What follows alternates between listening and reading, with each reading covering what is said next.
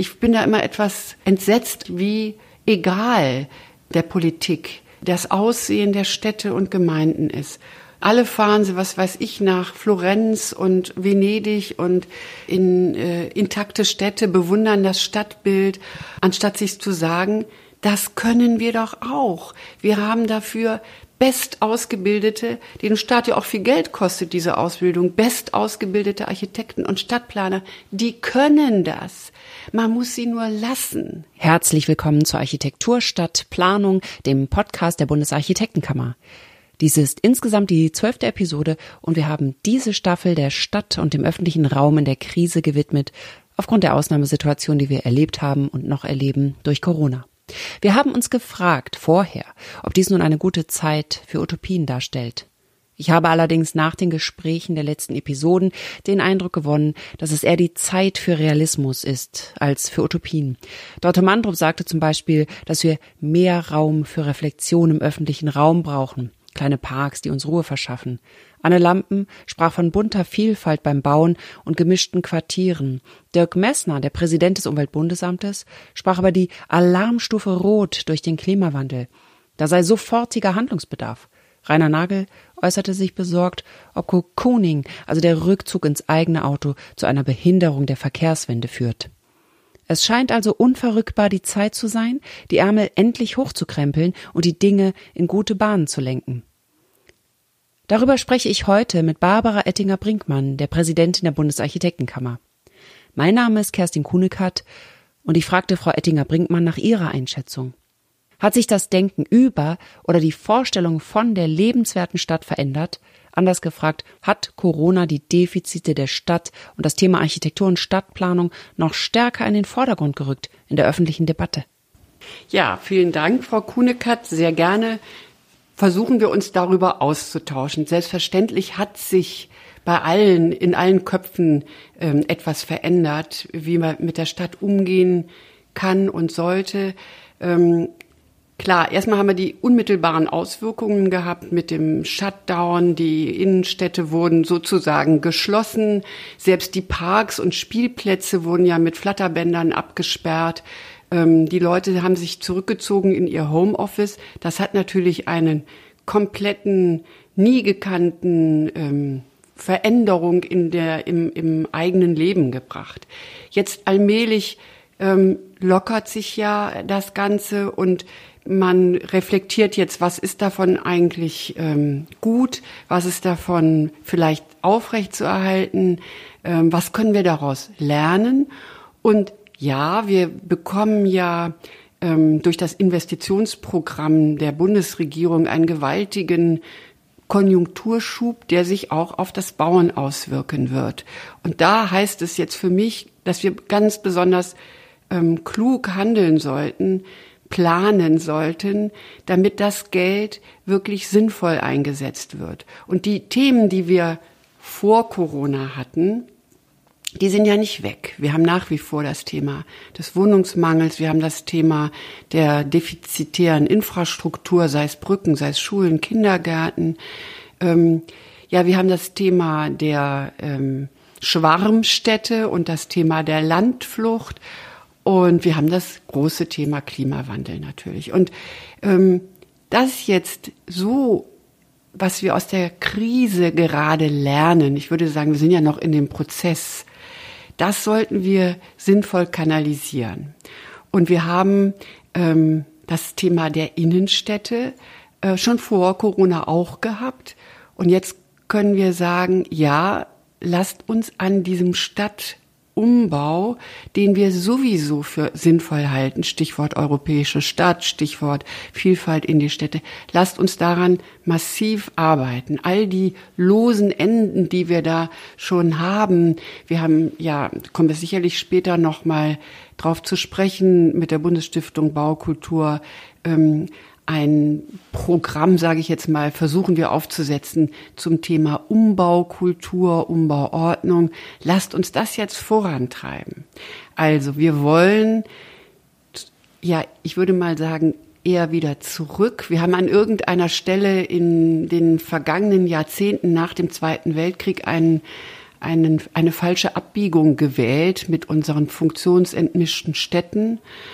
Wir haben die amerikanische äh, Philosophie eher nachgezeichnet. Hier wohnen, da arbeiten, wissen wir alles. Aber haben jetzt Innenstädte, die bestehen aus einem Handel, der schwächelt und ähm, ein paar Verwaltungsbürogebäude, ein paar Kulturbauten. Das Rathaus ist immer noch in der Innenstadt. Aber wir haben eigentlich gar kein Wohnen. Und das Wohnen zurück in die Stadt zu bringen, das ist eine aus meiner Sicht ganz wichtige Aufgabe. Gerade neulich habe ich mich unterhalten mit Kollegen und da haben wir festgestellt, in den Stadtteilen, in den Quartieren hier in Berlin, in den Kiezen, da passiert Leben. Da ist noch alles Mögliche los. Da funktionieren auch Erdgeschosszonen, da sind Kneipen, jetzt auch nach Corona wieder. Und warum? Ich sage, weil da gelebt und auch gearbeitet wird. Und das ist in den eigentlichen Innenstädten nicht der Fall.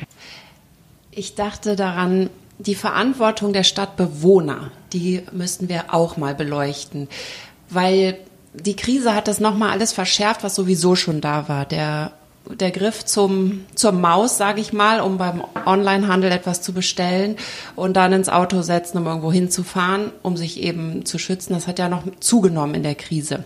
Onlinehandel und Autoverkehr meine ich jetzt.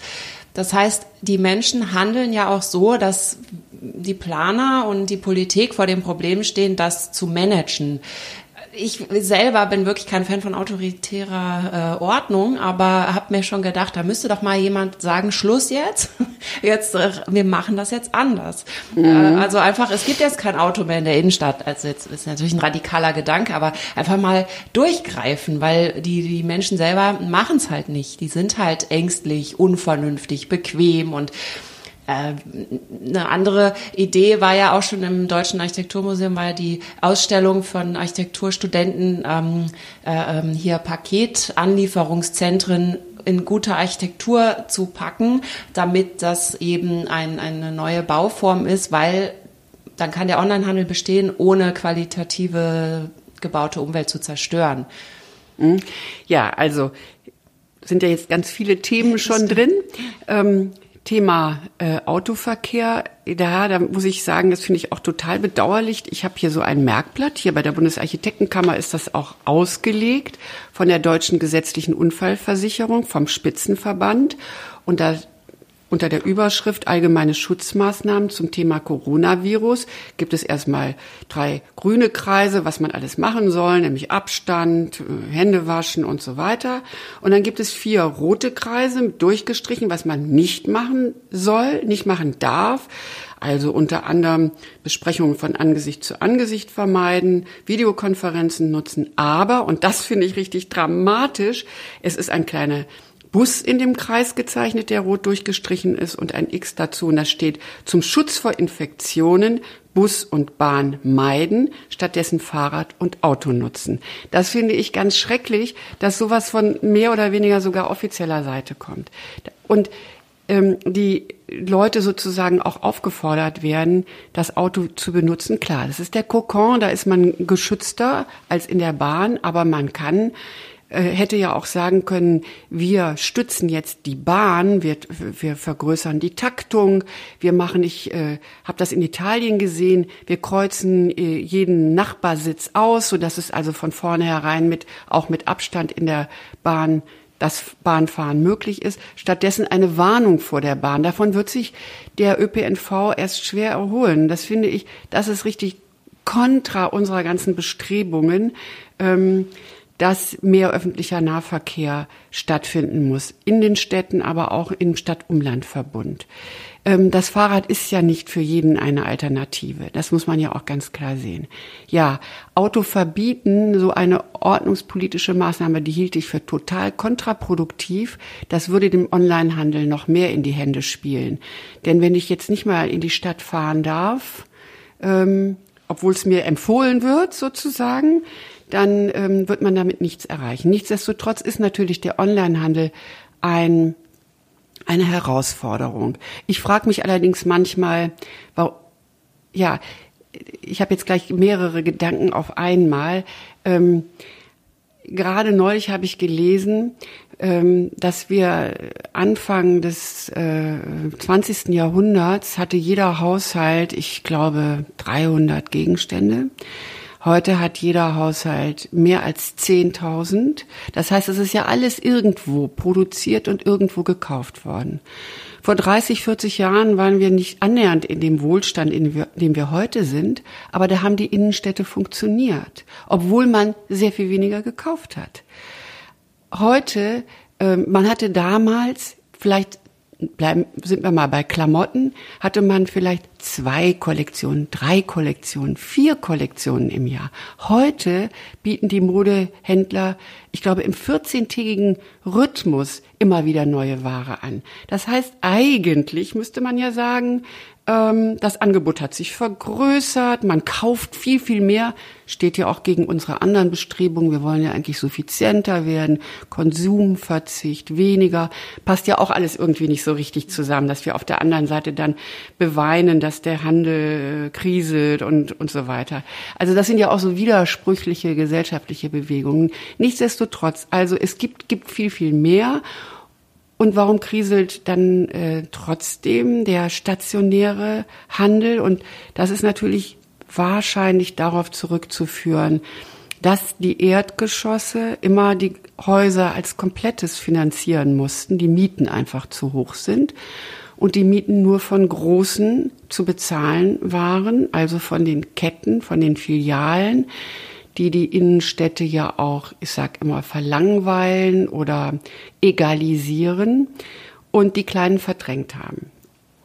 Deswegen, da wäre für mich ein erstes Umdenken absolut notwendig. Die Erdgeschosszonen sind wichtige Zonen in den Zentren der Innenstädte der Quartiere, also nicht nur der eigentlichen Cities, sondern auch der kleinen Stadtteilquartiere, die Hauptstraße, da ist das Erdgeschoss von großer Bedeutung.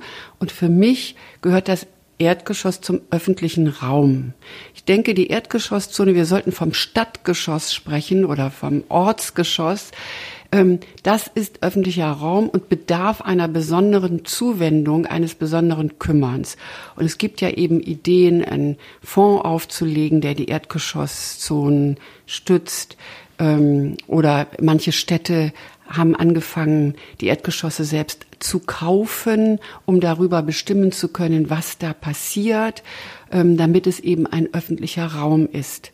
Das ist, finde ich, eine ganz wichtige Maßnahme, sich bewusst zu werden, dass das Erdgeschoss anders zu behandeln ist. Zweiter Punkt ist, dass in den Innenstädten gewohnt werden muss. Es gibt ähm, Aussagen von holländischen Kollegen, die sind ja in vielen Punkten weiter als wir, die sagen, 20 Prozent eines, einer Stadt muss im Zentrum wohnen, damit eine Innenstadt leben kann, weil die selber dann als Nachfrager schon mal eine, sagen wir mal, Grundsubstanz bieten. Da muss ich kurz nachfragen, 20 Prozent von was? Von einer Gesamtstadt. Nehmen wir mal eine, eine mittlere äh, Großstadt an mit 200.000 Einwohnern, von denen haben wir ja einige in Deutschland. Dann wären das, dass 20.000 in der eigentlichen City wohnen müssten. Und der Rest? Der Rest in den Stadtteilen. Ja, in den Stadtquartieren. Stattdessen haben wir in der, normal, im Normalfall auch bedingt durch unser Planungsrecht. Die Innenstädte werden als Kerngebiet behandelt. Selbst wenn es keinen Bebauungsplan gibt und sie nach 34 beurteilt werden, sind sie in der Regel Kerngebiet. Und im Kerngebiet ist nur ausnahmsweise Wohnen möglich. Das ist ja die Krux unseres gesamten Planungsrechtes, der Baunutzungsverordnung dass wir Gebietszuweisungen haben. In dem einen Gebiet darf man wohnen, aber nicht arbeiten. Und in dem anderen Gebiet darf man arbeiten, aber nicht wohnen. Und dass dadurch eben diese Funktionstrennung manifestiert ist. Wir arbeiten dran, klar, urbanes Gebiet, es sind schon erste Schritte da, aber so sieht es aus. Ja, das heißt also, es muss ein ein Umbau der Stadt erfolgen, der eben nicht nur mehr Wohnen zulässt, sondern auch tatsächlich bereitstellt das Wohnen. Dritter Punkt noch zum Thema Onlinehandel. Wir werden das Thema Digitalisierung ist ja auch ähm, bietet ja auch viele Vorteile, wenn wir daran denken, dass man eben, Stichwort Homeoffice, kommen wir sicher auch noch drauf zu sprechen, jetzt möglich machen können und wie viele ähm, Erleichterungen auch im Leben durch Digitalisierung möglich sind. Aber der Onlinehandel stellt eine ähm, ja eine Herausforderung dar für den stationären Handel. Der stationäre Handel muss sich damit befassen. Das ist der eine Punkt. Die müssen selber auch im äh, ähm, Online-Angebote haben. Aber viel wichtiger ist, und gestern Abend war ja gerade ein, eine Konferenz mit äh, Handelsverbänden und der Bundesstiftung Baukultur. Da wurde es auch nochmal deutlich gesagt, es muss eine Augenhöhe hergestellt werden zwischen Onlinehandel und stationärem Handel.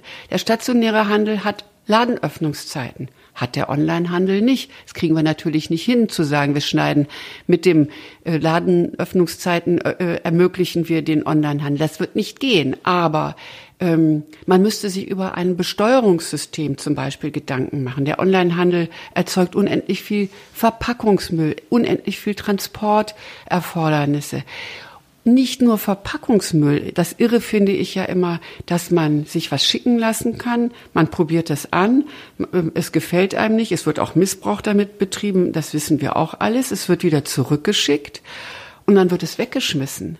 Weil das Aufbereiten ähm, schwieriger ist jetzt wahrscheinlich mit Corona gar nicht mehr möglich aus hygienischen Gründen. Das heißt, ähm, neue hergestellte Dinge aus Ressourcen werden einfach auf die Müllhalde geschmissen. Da müsste es ein Besteuerungssystem geben, das dann eben auch ähm, eine, ja, diese, Sozi diese gesellschaftlichen Kosten, die damit verbunden sind, eben entsprechend einpreist, was den Onlinehandel dann auch ein bisschen unattraktiver machen wird. Ob die Lösung ist, dass wir die jetzt, dass wir die Paketstationen in schöne Häuser kleiden, da müsste ich noch mal drüber nachdenken. Ich glaube nicht, dass das die Lösung ist, auch wenn es möglicherweise, wenn diese Stationen innenstädtisch angeordnet wären, dann immerhin Leute in die Stadt ziehen würden. Ähm, aber ich glaube, besser wäre, wir würden ermöglichen, dass wieder Menschen in der Stadt wohnen und auch arbeiten können. Und da nochmal Stichwort Digitalisierung. Die Digitalisierung erlaubt uns ja jetzt durchaus ganz viele neue Arbeitsformate Arbeitsplätze, die sehr wohl wohnverträglich untergebracht werden können. Auch da muss die Gesetzgebung nachbessern und das erlauben, wenn ich mir zum Beispiel vorstelle, ähm, die, ein kleines Unternehmen, ein Start-up, das mit digitalem Druck was macht, kann natürlich in der Innenstadt angeordnet sein, ähm, aber dann darf nicht der Lieferverkehr dieser kleinen On, äh, dieser kleinen digitalen Druckerei äh, mit der TA Lärm bewertet werden und damit dann die Ansiedlung wohnnah verunmöglichen. Darauf ja? wollte ich auch noch mal zu sprechen kommen, was überhaupt für uns Lärm ist per, per Definition. Also, dass wir sagen, der Schreiner, der darf auf keinen Fall in der Stadt sein mit seiner Kreissäge. Und dann kommt, rast aber ein Motorradfahrer an mir vorbei und der darf das.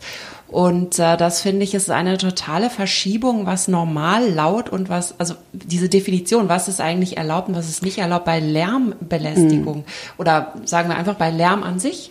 Ja, also Lärm ist natürlich wirklich ein großes Problem, ist auch ein gesundheitliches Problem und dass man ähm, versucht, äh, Wohnsituationen herzustellen, die den Menschen zumindest ruhige Nacht, Nächte bescheren. Das finde ich ein absolut wichtiges Ziel. Aber Sie haben völlig recht. Und das ist ja die Krux dieser sogenannten TA-Lärm, dass sie unterschiedliche Wertungen macht. Der Verkehrslärm, den müssen die Leute hinnehmen. Und der, und, und derselbe Verkehrslärm, das Absurde ist ja, wenn jetzt ein LKW einen, eine Werkstatt anliefert und auf das Grundstück fährt zum Anliefern, dann wird dieser Verkehrslärm ähm, höher gewertet als der LKW, der vorbeifährt und einfach nur die Stadt durchquert. Und da gibt, sind es unterschiedliche Maßstäbe. Ähm, beim Verkehrslärm, da dürfen die Leute sich vernünftige Fenster einbauen, also den passiven Lärmschutz machen. Und beim, beim Gewerbelärm, und dazu gehört eben auch das Anlieferfahrzeug, nicht nur die Kreissäge des der Werkstatt selbst, sondern auch das Anlieferfahrzeug wird als Gewerbelärm gewertet und da muss der Betreibende, der Gewerbebetreibende dafür sorgen, dass dieser Lärm nicht entsteht, beziehungsweise er muss so weit entfernt angeordnet werden vom Wohnen, dass eben diese Verknüpfung, die wir wollen, nicht möglich ist, die sogar jetzt dann die Verknüpfung unmöglich machen würde für ein Gewerbe, das für sich genommen leise ist, aber einen Anlieferverkehr braucht. Allein durch den Anlieferverkehr, weil der dann als Gewerbelärm definiert ist, muss das Gewerbe muss die Werkstatt, sagen wir mal, vor die Tore der Stadt. Und das ist einfach, das ist einfach aus der Zeit gefallen, ja? Ja, und äh, die Privaten, die dürfen ja Lärm machen anscheinend ohne Grenze. Also ich, ich glaube, es gibt keinen Grenzwert, wenn man sich ein Motorrad kauft oder ein Auto. Mir fallen eben die Motorräder an, weil die im Sommer. Ja, klar. Das ist, das ist insgesamt natürlich ist, ein Riesenproblem. Und es ist inkonsequent. Also es ist eine mhm. inkonsequente mhm. Gesetzgebung. Absolut. Mhm. Darauf haben aber schon sehr, sehr, sehr viele Menschen hingewiesen. Und ich mache es auch nochmal. Es, es, es tut sich eben noch nicht so richtig, was ist überhaupt das gesamte Emissionsschutzgesetz ist da durchaus widersprüchlich mit dem mit dem ähm, Städtebaurecht einerseits und andererseits mit den städtebaulichen Zielen. Da gehört auch noch, ich nenne sie immer Girl, die wird aber nicht Girl genannt, die Geruchsemissionsschutzrichtlinie dazu, die eben verbietet, dass äh, jemand wohnt in der Nähe von einem Schweinestall, auch wenn er gerne auf dem Dorf leben will. Ja, auch da gibt es solche, ähm, wird, werden Menschen geschützt, obwohl sie gar nicht geschützt werden wollen unbedingt, beziehungsweise bei der TA Lärm werden unterschiedliche Maßstäbe angelegt, die zu Lasten der gemischten Stadt gehen. Also wir wollen die gemischte Stadt, wir wollen Treffpunkte haben, wir wollen Gastronomie haben, wir wollen Außengastronomie haben. Jetzt in Corona-Zeiten gibt es ja auch eine tolle Entwicklung, dass viele Kommunen äh, plötzlich viel lockerer werden mit der Herausgabe ihrer Bürgersteige, dass ähm, Restaurants da sich ausweiten können.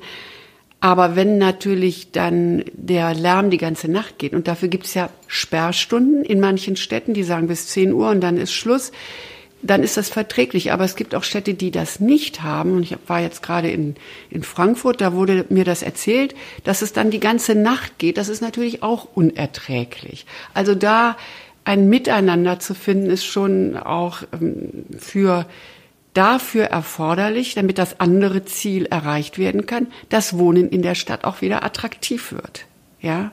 Und da sind wir auch wieder bei dem Verhalten der Stadtbewohner. Ja. Das ist nämlich auch wichtig, dass sich alle auch äh, oder dass alle auch aufeinander Rücksicht nehmen. Genau. Und dass derjenige, der in die Stadt zieht, weil er da die kurzen Wege hat, die wir ja haben wollen, in eben eben jetzt in diesem Kontext gedacht. Es kommen, ziehen wieder mehr Menschen in die Stadt. Es gibt dann auch wieder mehr Nachfrager. Es gibt dann auch wieder den Bäcker und so weiter.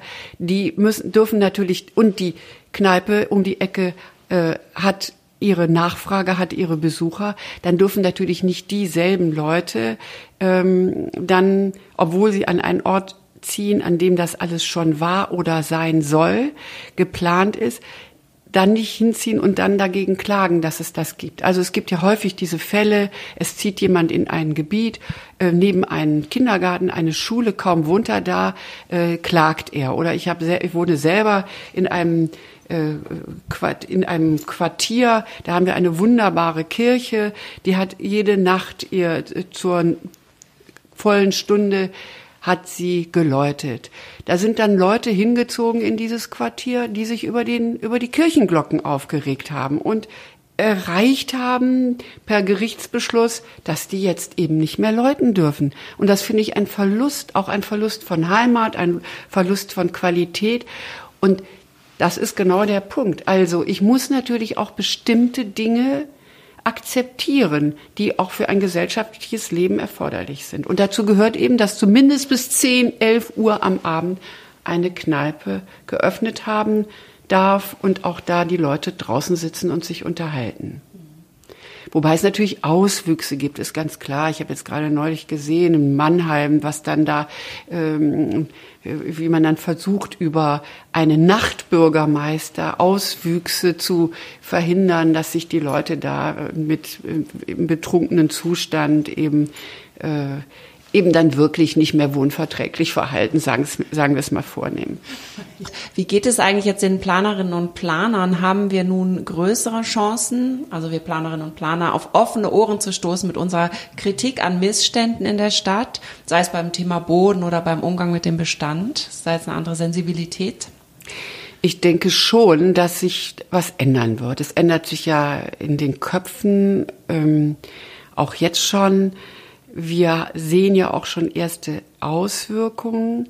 Ähm, so Krankheiten, Pandemien, Seuchen waren ja ganz häufig in der Stadtplanung Auslöser für Änderungen.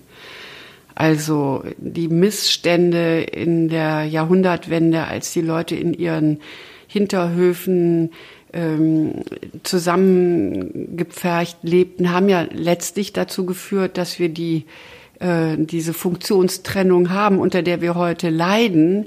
Die äh, durchlüftete, durchsonnte, aufgelockerte Stadt ist eine Auswirkung gewesen ähm, eben dieser sozialen und äh, wohnlichen Missstände.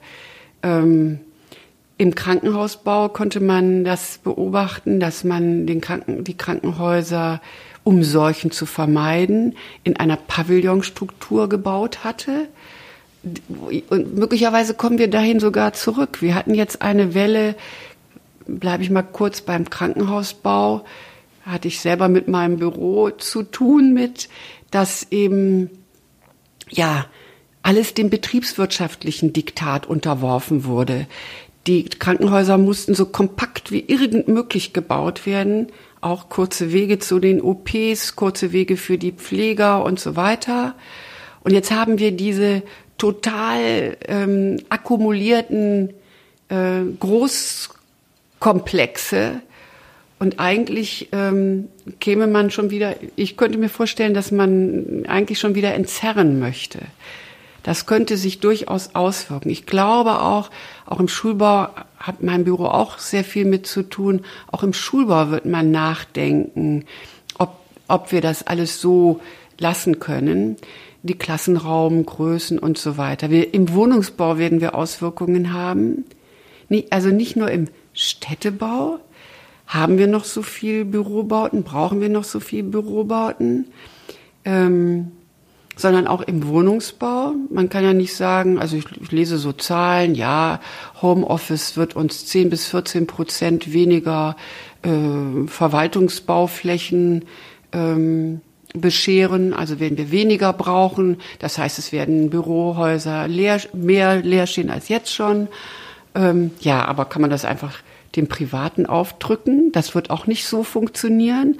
Also das Homeoffice in der kleinen Wohnung äh, ist ja eine Notlösung. Was passiert da eigentlich? Also da wird sich auch noch ganz, ganz viel tun.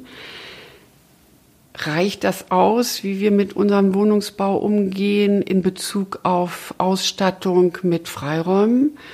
Also wenn ich ja, ja wenn, ob sich die Normen da auch verschieben. Ja, also ne, wir haben ja. wir haben ja äh, Vorschriften in den Bauordnungen, wie viel Quadratmeter Abstellraum wir brauchen. Aber es gibt ja keine Vorschrift, wie viel Quadratmeter Freiraum wir brauchen. Und da wird sich möglicherweise auch was ändern.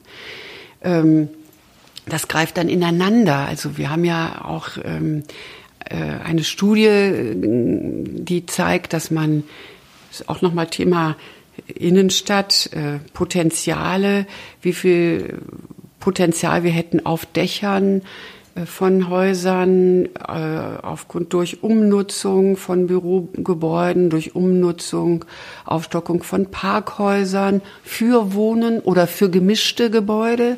Also jetzt auch nicht wieder nur monofunktional denken, sondern denken in auch nicht nur multifunktionale Stadt, vielfältige Stadt, sondern auch jedes einzelne Gebäude. Ja, da gibt es eben auch das Potenzial, was ja auch dem Klima wieder nutzen würde, auf den Dächern Gärten anzulegen.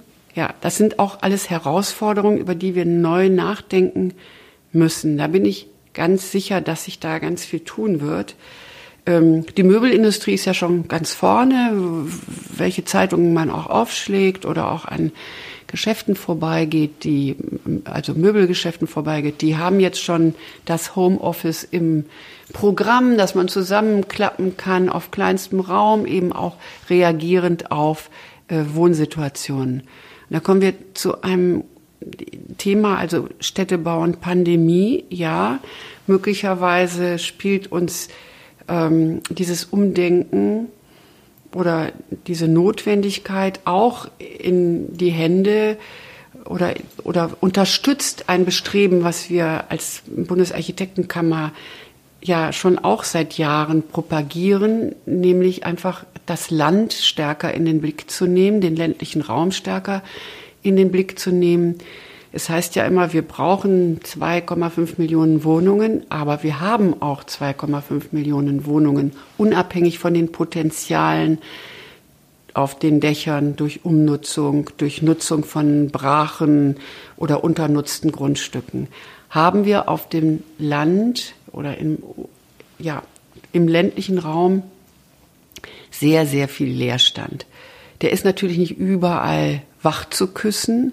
Deswegen haben wir immer gesagt, der, die Potenziale, die im ländlichen Raum in den Gebieten liegen, die ähm, mit den Metropolen, mit den großen Städten äh, verbunden werden können über einen vernünftigen Nahverkehr, weil er schon da ist oder weil da noch Schienen liegen, die wieder ähm, reaktiviert werden könnten.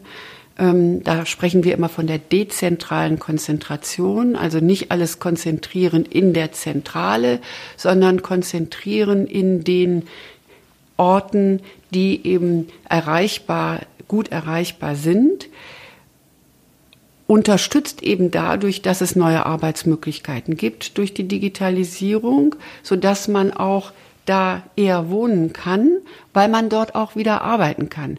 Denn es ist auch nicht viel damit gedient, wenn wir diese Potenziale erschließen zum Wohnen, aber mit dem Auto in die Stadt fahren, um da zu arbeiten, die Städte verstopfen, der letzte Baukulturbericht hat ja festgestellt, dass jedes Auto drei Stellplätze äh, beansprucht. Jeder Stellplatz mit An- und Abfahrtbedarf 25 Quadratmetern. Das ist ja ein Wahnsinn, wenn man auch Wert von Boden und Nichtvermehrbarkeit von Boden mitbedenkt. Also das ist keine Lösung.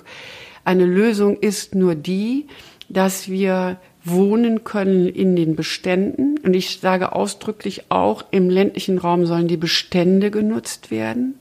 Wir, also unsere Priorität liegt ja darauf, erstmal den Bestand anzugucken, den städtebaulichen und den baulichen, um nachzuverdichten, innen zu entwickeln, um die Baubestände zu nutzen. Da steckt graue Energie drin, aber auch, da steckt auch Kultur drin, da steckt Identität drin.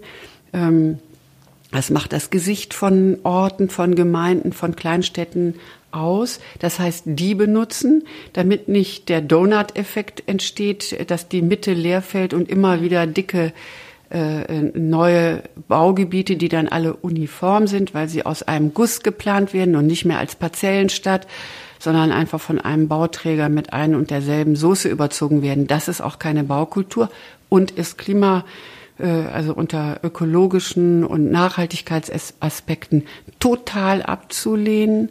Da haben wir leider den 13b im Baugesetzbuch, der das noch etwas unterstützt, dass die Kommunen nach wie vor sehr einfach solche Baugebiete ausweisen können. Das meinen wir nicht, sondern gucken, was da ist, wie man das nutzen kann, so dass man ähm, also wenn das gekoppelt wird, also die Erschließung der Potenziale der Bestände, nicht nur in den Großstädten, sondern eben auch auf dem Land mit einer guten Anbindung. Deshalb, auch wenn man dort arbeiten kann, will man aber doch die Vorzüge einer Großstadt auch genießen dürfen.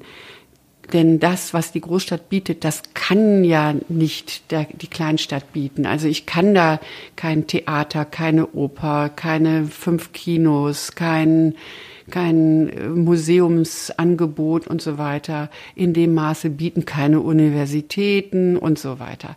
So dass man sagen muss, dieses überzentrale Angebot muss natürlich auch derjenige genießen können, nutzen können, der auf dem Land lebt. Aber dazu braucht man eben einen vernünftigen öffentlichen Nahverkehr, der nicht nur auf die Öffnungszeiten der Stadt aus, nee, sagen wir andersrum, der nicht nur auf die Arbeitszeiten oder gegebenenfalls noch Schulzeiten ausgerichtet ist, sondern der auf die Öffnungszeiten der Stadt ausgerichtet ist. Und da gehören eben auch die Öffnungszeiten der Theater dazu und der Kinos oder der Clubs um nicht nur in diesem hochkulturellen Bereich zu bleiben.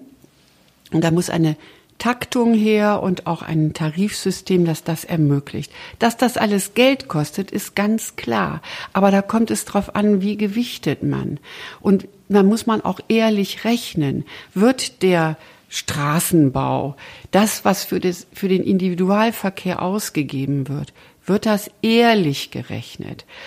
Und wenn man das, glaube ich, mal ehrlich rechnen würde, ähm, dann käme man auch zu einer anderen Verteilung vielleicht von Geldern und die würden dann, also ein, ein vernünftig, umweltverträglich ausgebautes Nahverkehrssystem ähm, ist auch flächensparend, ökologisch, klimaschützend und hat damit natürlich ganz hohe Kostenvorteile. Ich habe auch gedacht, das ist eine bestimmte Gruppe von Leuten, die sich fürs Land interessiert. Vielleicht Familien, die sagen, meine Kinder sollen halt auch Natur erleben und irgendwie fittere Menschen, weil die alle anderen genießen natürlich auch die ärztliche Versorgung zum Beispiel. Also ich glaube, so Seniorenheime zum Beispiel in der Stadt, das ist für, für die Menschen super wichtig, so nah an einem Krankenhaus zu sein oder dass Ärzte vor der Tür sind, dass man nicht irgendwie erstmal mit dem Auto oder mit der Bahn natürlich, wenn sie denn dann äh, wirklich Als Kranker wird man wahrscheinlich kaum mehr aufs Land. Dem, genau. Ja. Ich meine, nur das ist halt sozusagen, es ist ja auch eine, eine, eine wichtige Betrachtung, äh, finde ich, dass man guckt, wer ist überhaupt geeignet, sage ich jetzt mal in Anführungsstrichen, auf dem Land zu leben. Das muss ja jemand, äh, der eben irgendwie digital gut arbeiten kann und der aber fit ist und der sagt, ähm, mir macht das nichts, den Weg auf mich zu nehmen, um die äh, Kultur in der Stadt oder eben, was weiß ich, den Club in der Stadt äh, zu erleben. Ähm, also da habe ich gedacht, das ist nochmal ein wichtiges Thema. Und auch, was man, finde ich, hier in Berlin auf jeden Fall auch bedenken kann oder was viele bedenken, die politische Einstellung, die oft vorherrscht, sobald man hier mal die Stadt verlässt und auf dem Land ist, die besorgt schon auch viele. Also ich habe neulich noch in einem Interview gehört, dass ein ich glaube, das war ein Zeitredakteur, der von einem Freund erzählt hat, der schwarz ist und der gesagt hat, er, er fährt nicht mehr nach Brandenburg. Und das, das hat mich sehr erschreckt. Mhm. Ich dachte, das ist es also, da sind wir jetzt, dass manche Menschen sich wirklich nicht mehr dahin wagen. Und dann verstehe ich auch, wenn andere sagen, auf dem Land, das ist, ist halt eher so oft Nährboden für die äh, ja, weiß ich nicht, ja, ausländerfeindliche Einstellung. Das ist natürlich jetzt nochmal ein ganz anderes spezielles mhm. Thema, aber das sind alles so Sachen, die, die kommen da mit rein. Weil als wir die, ähm, wir haben ja schon einmal darüber gesprochen in der ersten Staffel und seitdem habe ich mich sehr viel damit beschäftigt, äh, weil es halt ja auch total spannend ist. Und es gibt diese Münchner Regisseurin Lola Randl, die lebt, glaube ich, in Brandenburg auf dem Land. Auf jeden Fall lebt sie auf dem Land und hat ähm, eine Doku gemacht über Menschen, die aufs Land gehen. Und das sind alles, das ist alles eine, eine Gruppe, eine soziale Gruppe eigentlich, also aber verschiedene Leute, die Akademiker sind und Filmemacher, Künstler mhm. und die das sozusagen die haben sich da was gekauft und beleben auch das und gehen auch in den Kontakt mit den, mit den Bewohnern. Und das mhm. ist, ein, ein, das ist eine schöne Dokumentation. Ähm, ähm, Landschwärmer heißt das. Mhm. Mhm. Und da sieht man auch, ähm, die machen sich da Gedanken drüber und die versuchen das sozusagen. Und wenn je mehr Menschen das machen, wahrscheinlich desto belebter wird das Ganze und dann ändert sich da auch was. Ja. Ich wollte damit nur sagen, es gibt so ein paar Punkte, die manche auch auch ähm, abschrecken. Mhm. Ja gut, Land ist natürlich auch nicht Land, ja. Also wir leben in Deutschland in einer absolut polyzentralen Struktur und wir haben eigentlich eine Vielzahl von kleinen und Mittelstädten und ähm, in denen eben aber auch sehr viel Leerstand ist, der belebt werden könnte. Ähm, deshalb eben Leerstand, weil es da kein Arbeitsplatzangebot, kein ausreichendes gibt. Und das ist also sozusagen, was für die, für die Innenstädte erforderlich ist, dass da wieder Wohnen reinkommt, ist es für das Land erforderlich, dass da gearbeitet werden kann. Ich sage jetzt einfach mal Land pauschal, wobei ich das sehr, sehr differenziert sehe. Und ähm, auch da gibt der letzte, jetzt nicht dieser aktuelle, sondern der letzte Baukulturbericht äh, Hinweise, der ähm, auf, aus Befragungen weiß, dass die Mehrheit der Deutschen lieber in Klein- und Mittelstädten leben möchte. Und die würde ich jetzt nicht alle als äh, reaktionär und konservativ betrachten. Die sehen das als ähm, ihre Heimat an und die haben ähm, da einfach eine ganz, ja, weil es einfach überschaubarer ist. Also ich bin schon überzeugt davon, dass der Mensch ein soziales Wesen ist und dass er in sozialen Gemeinschaften auch leben will und dass ähm, für viele eben durchaus dieses groß, das richtige großstädtische Leben. Wir haben ja vielleicht sieben, äh, die Big Seven, wie wir immer sagen, in Deutschland. Und die sind ja jetzt mal im Weltvergleich, sind das ja alles gar keine Großstädte, sind das ja eigentlich alles noch Kleinstädte. Also wir sind ja insgesamt relativ bescheiden, auch was die Dichten angeht. Das ist ja auch so ein Thema. Wenn wir es nicht vergessen, sollten wir da kurz nochmal drauf zu sprechen kommen, was das Thema Dichte angeht. Also wir sind wir ja alle äh, ganz, ganz, ganz weit am Ende von der Staffel in der Welt. Aber hier gibt es eben Postkutschenentfernung diese Klein- und Mittelstädte. Und die sind aber, ich sehe die jetzt nicht als äh, äh, ja, also jetzt äh, als Aufbruchorte für nur die Kreativen und die Filmschaffenden und Kulturschaffenden. Das mag auf dem echten Land, so wie Brandenburg sein. Ansonsten sind das, also ich komme oder komme nicht, sondern wohne jetzt seit vielen Jahren in Kassel und Kassel ist eine äh, kreisfreie Stadt und man ist da sofort auf dem Land. Die Leute reden auch davon, wenn sie in ähm, Hofgeismar, in Fellmar, in Kaufungen, wie auch immer diese kleineren Städte heißen.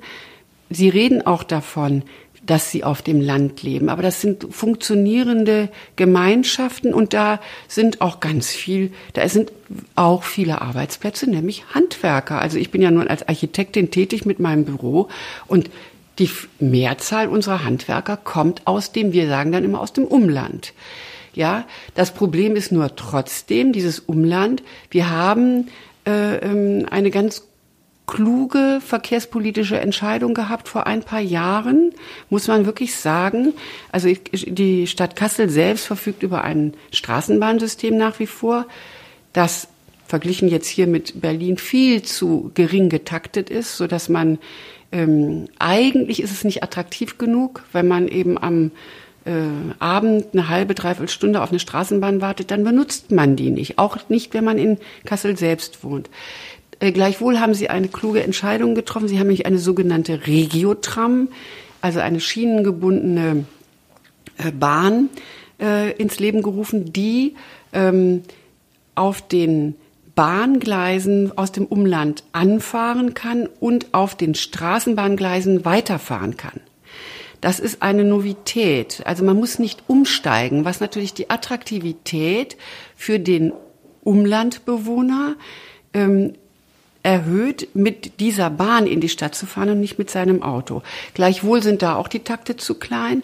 Also bleibt der Nachteil, diejenigen, die ruhig und ähm, mit Grün im Umland leben, kommen mit ihrem Auto in die Stadt und zerstören natürlich dann die Zentralstadt, weil wir eben diese Straßenschneisen haben und diese äh, Stellplätze überall und so weiter. Also von daher ist das noch nicht perfekt, aber im Grunde genommen ist so ein Ausgleich, dass man eben auch auf dem, das wird jetzt durch die Erfahrung, dass man im Homeoffice was natürlich nur für diejenigen, die Office-Arbeit haben, zutrifft.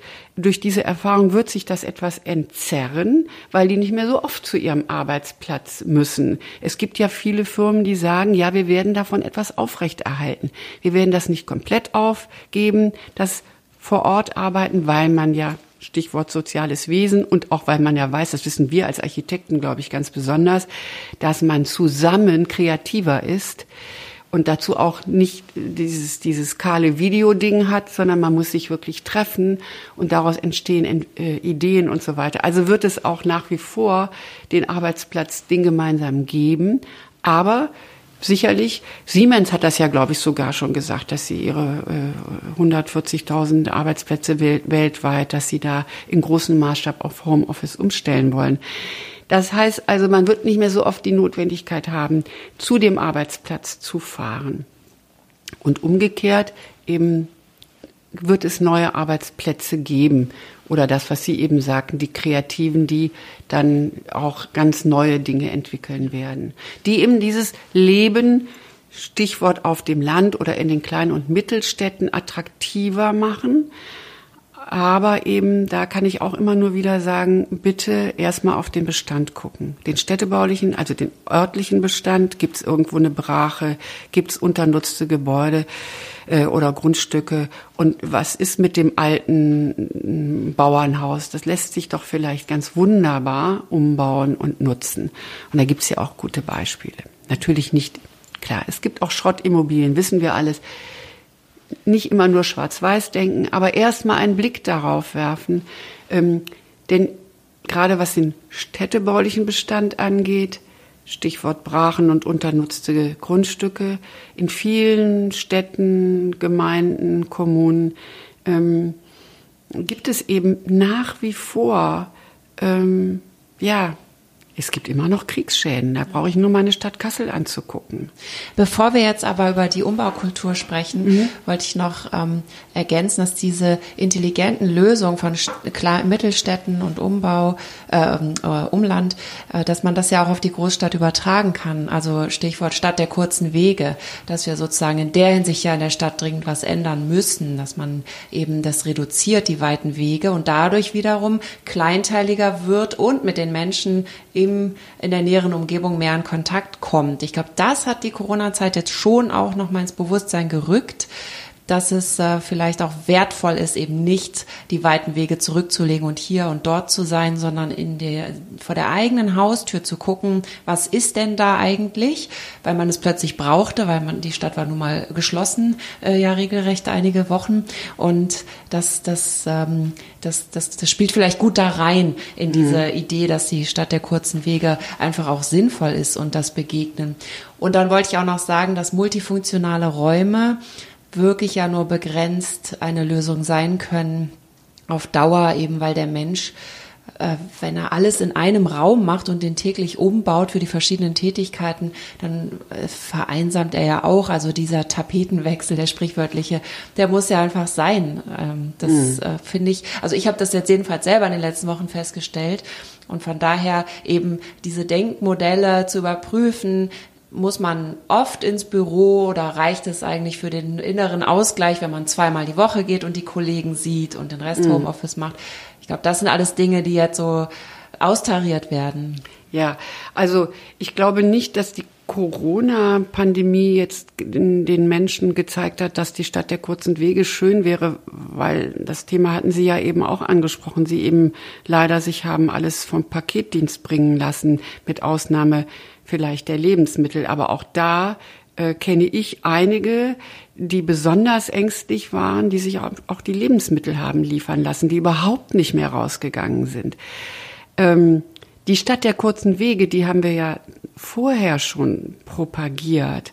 Und zwar unter den unterschiedlichsten, sie sind unter den unterschiedlichsten Aspekten ist das eben die sinnvolle Lösung.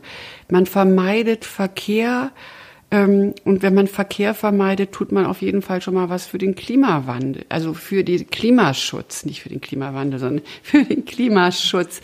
Ähm, ähm, man lebt wieder mehr als soziale Wesen zusammen und deswegen ist ja es ist ja so schwierig, diese Philosophie, die wir nach dem Krieg hatten, mit der funktionsgetrennten Stadt, ähm, die sich baulich niedergeschlagen hat, richtig baulich niedergeschlagen hat, das jetzt trans zu transformieren, ich würde mal sagen, eher wieder zurück zu transformieren in die gemischt genutzte, vielfältige und auch dichte Stadt.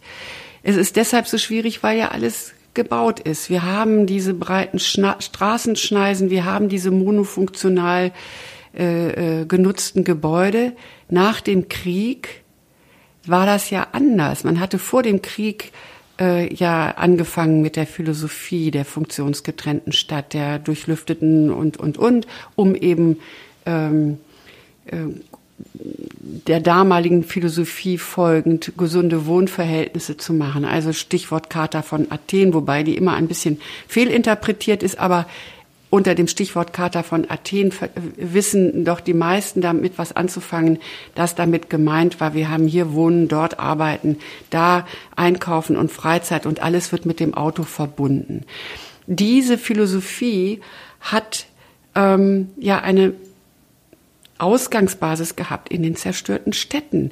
Und es gibt ein ja fast zynisches, einen fast zynischen Ausspruch von Scharun, als er hier in Berlin nach dem Krieg sowas war wie ein Stadtbaurat. Und ich habe es jetzt nicht äh, wörtlich parat, aber er sprach davon, ähm, dass der Bombenkrieg äh, uns endlich äh, die besten Voraussetzungen dafür gegeben hat, diese neuen Vorstellungen flächendeckend umzusetzen. Also äh, fast zynisch, dass wir Tabula rasa hatten, dass alles zerstört war und man nun die neue Stadt bauen konnte. Und wir haben jetzt diese in der damaligen Philosophie gebaute neue Stadt und wollen wieder zur gemischt genutzten Stadt zurückkommen, äh, obwohl wir dann eben tiefe äh, Kaufhäuser haben, schlimmer noch also die Malls, die wir in den Städten haben und so weiter, die äh, äh, ja großformatige Großstrukturen sind. Wie kriegt man die umgenutzt?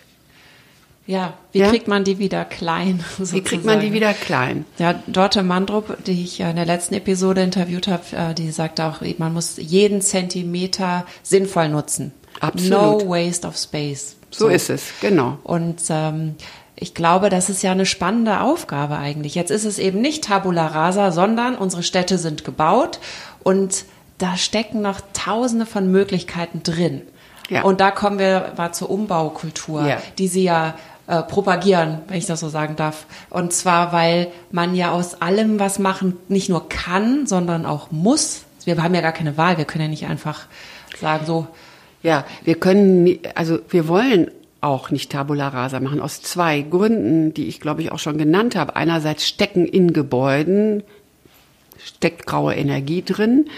Ähm, das kann man ja äh, richtiggehend nachweisen. Es macht also Sinn, die Gebäude weiter zu nutzen, weiterzuentwickeln. Und zum anderen haben sie immer auch einen ortsbildprägenden ähm, Einfluss auch wenn man sie vielleicht nicht unbedingt schön findet, so sind sie doch identitätsstiftend und identitätsbildend. Und da steckt eine große Aufgabe vor uns. Und es gibt aber schon sehr gute Beispiele, wie man eben ähm, aus Parkhäusern Wohnungen machen kann, wie man aus ähm, Bürogebäuden Gebäuden Wohnungen machen kann. Ja, und ich habe jetzt mal so vor Augen, wir haben, äh, das war ja wir hatten ja schon das Stichwort Innenstadt und Handel und Krise des Handels. Der Handel hat ja auch äh, äh, selbst einiges verschuldet, warum er heute da ist, wo er ist. Er hat diese Zentren auf der grünen Wiese zugelassen, womit wir eine Entleerung der Innenstädte hatten. Und er hat auch diese großen Malls zugelassen oder wie die immer heißen.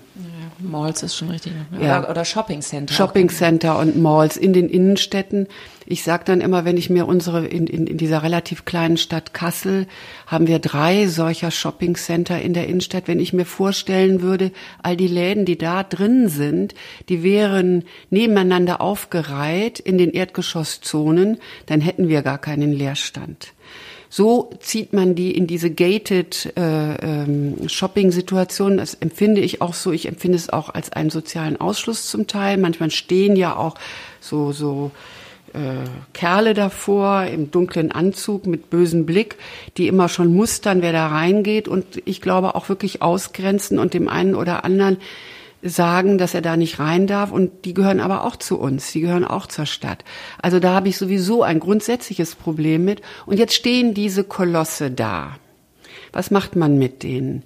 Und ich habe jetzt eins von diesen Shopping-Dingern vor Augen und da kann ich mir sehr gut vorstellen, dass das im Erdgeschoss, also sie sind ja introvertiert, das sagte ich ja schon. Man geht durch einen Eingang, an dem ein Wächter steht und ist dann innen und von innen werden die, die ähm, Büros, äh, die, die, die Läden erschlossen. Also erster Schritt wäre Erdgeschosszone, soll Laden bleiben oder öffentlich genutzt. Auch ein Kindergarten kann da rein äh, oder auch eine oder auch eine kleine Werkstatt ähm, oder ein kleiner Arbeitsplatz, aber etwas, was sich, was man angucken darf, also was nicht abge mit Packpapier zugeklebt wird oder mit irgendwelchen Jalousien. Also wo eine Interaktion zwischen ähm, Außen und Innen stattfindet. Das gehört ins Erdgeschoss und darüber durchaus dann von diesen Rolltreppen, Aufzügen, Treppen innen erschlossen, kann ich mir sehr wohl Wohnungen, erst vielleicht noch im ersten Obergeschoss vielleicht noch ähm,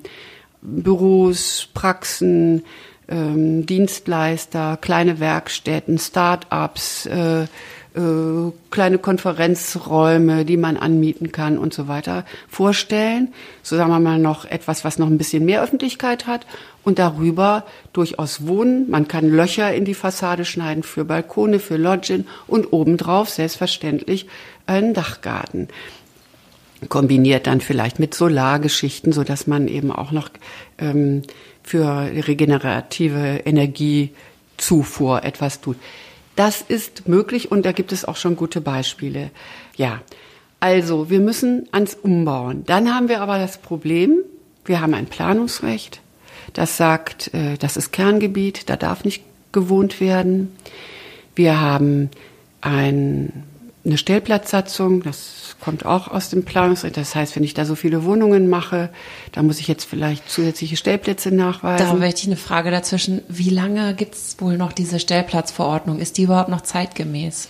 Also viele Städte geben die ja auf mittlerweile. Ähm, das Interessante ist ja, dass zum Beispiel in Gründerzeitquartieren, da wohnen ja viele Menschen, da gibt es keine Stellplatzsatzung. Da, aber trotzdem ist da natürlich auch viel wunderbare Fläche dem Stellplatz geopfert worden.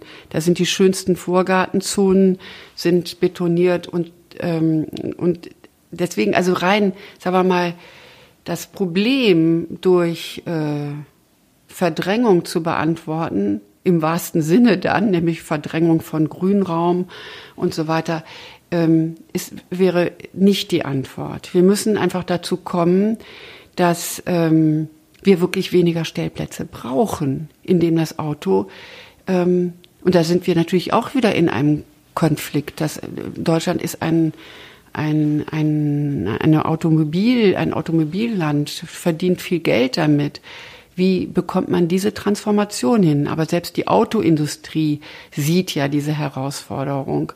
Und vielleicht hat man nicht mehr den, das private Auto, sondern ein Auto, das da ist, fährt dann vielleicht auch den ganzen Tag und steht nicht 23 Stunden am Tag auf äh, dem Stellplatz. Und man braucht dann, also da müssen wir hinkommen, eine drastische Reduktion der Stellplätze, ähm, dass wir die eben einfach nicht mehr brauchen. Das muss das Ziel sein.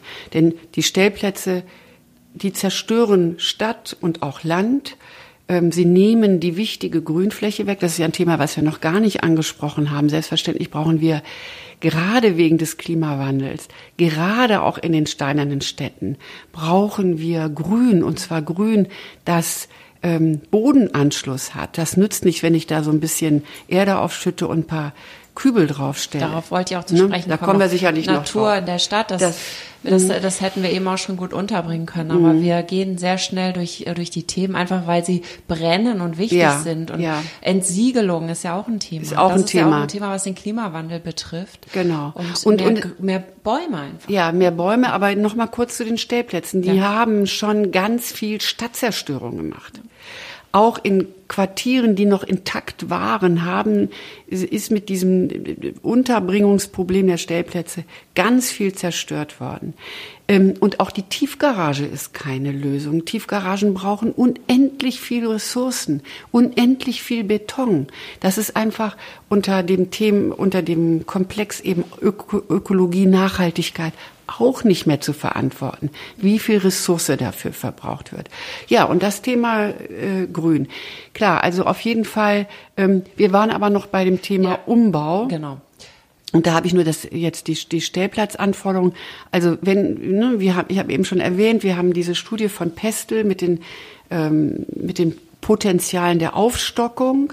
Ja, wenn ich mir jetzt vorstelle, ähm, in einer Stadt, äh, kleinen Mittelstadt ähm, oder auch so eine Stadt wie Kassel mit 200.000 Einwohnern ist eine Vielzahl von Gebäuden dreigeschossig und ich finde immer viergeschosser ist auch stadträumlich eher besser. Vier bis fünf Geschosse kann man sehr gut äh, vertragen, ähm, kann man auch noch die Treppen steigen, Aufzug von mir aus vorsehen. Klar, wir werden älter. Aber Treppensteigen ist ja gesund. Also wir sagen ja auch schon, ähm, man sollte den Aufzug verstecken, also nicht sofort, wenn man durch die Haustür reingeht, ihn sehen, sondern man soll erstmal die Treppe sehen, damit man animiert wird, sofern man jetzt nicht wirklich gehbehindert ist, die Treppe zu benutzen, weil es gesünder ist. Also, ich könnte eben aufstocken, wie dieses, ähm, dieses Gutachten auch äh, nachgewiesen hat, aber dann kommt, kommt genau das Problem ähm, bin ich dann plötzlich in einer anderen Gebäudeklasse? Habe ich dann andere Brandschutzanforderungen? Wie sieht das mit den Abstandsflächen aus? Funktioniert das noch mit der Bauordnung und eben eben dieses Thema Stellplätze? Ähm, jetzt mal unabhängig von dem anderen großen Problem der Akzeptanz der dort schon Wohnenden, das ist ja auch ein Riesenthema. Wir sind ja eine Welt geworden der NIMBYs beziehungsweise der Bananas, also build absolutely nothing anywhere near anybody. Das ist ein echtes Problem, dass die, die da sind, nicht merken, dass auch für sie es gut wäre, wenn mehr hinkämen. Denn wir haben ja nach wie vor eine bauliche Entdichtung weil wir immer mehr Quadratmeter pro Kopf der Bevölkerung brauchen.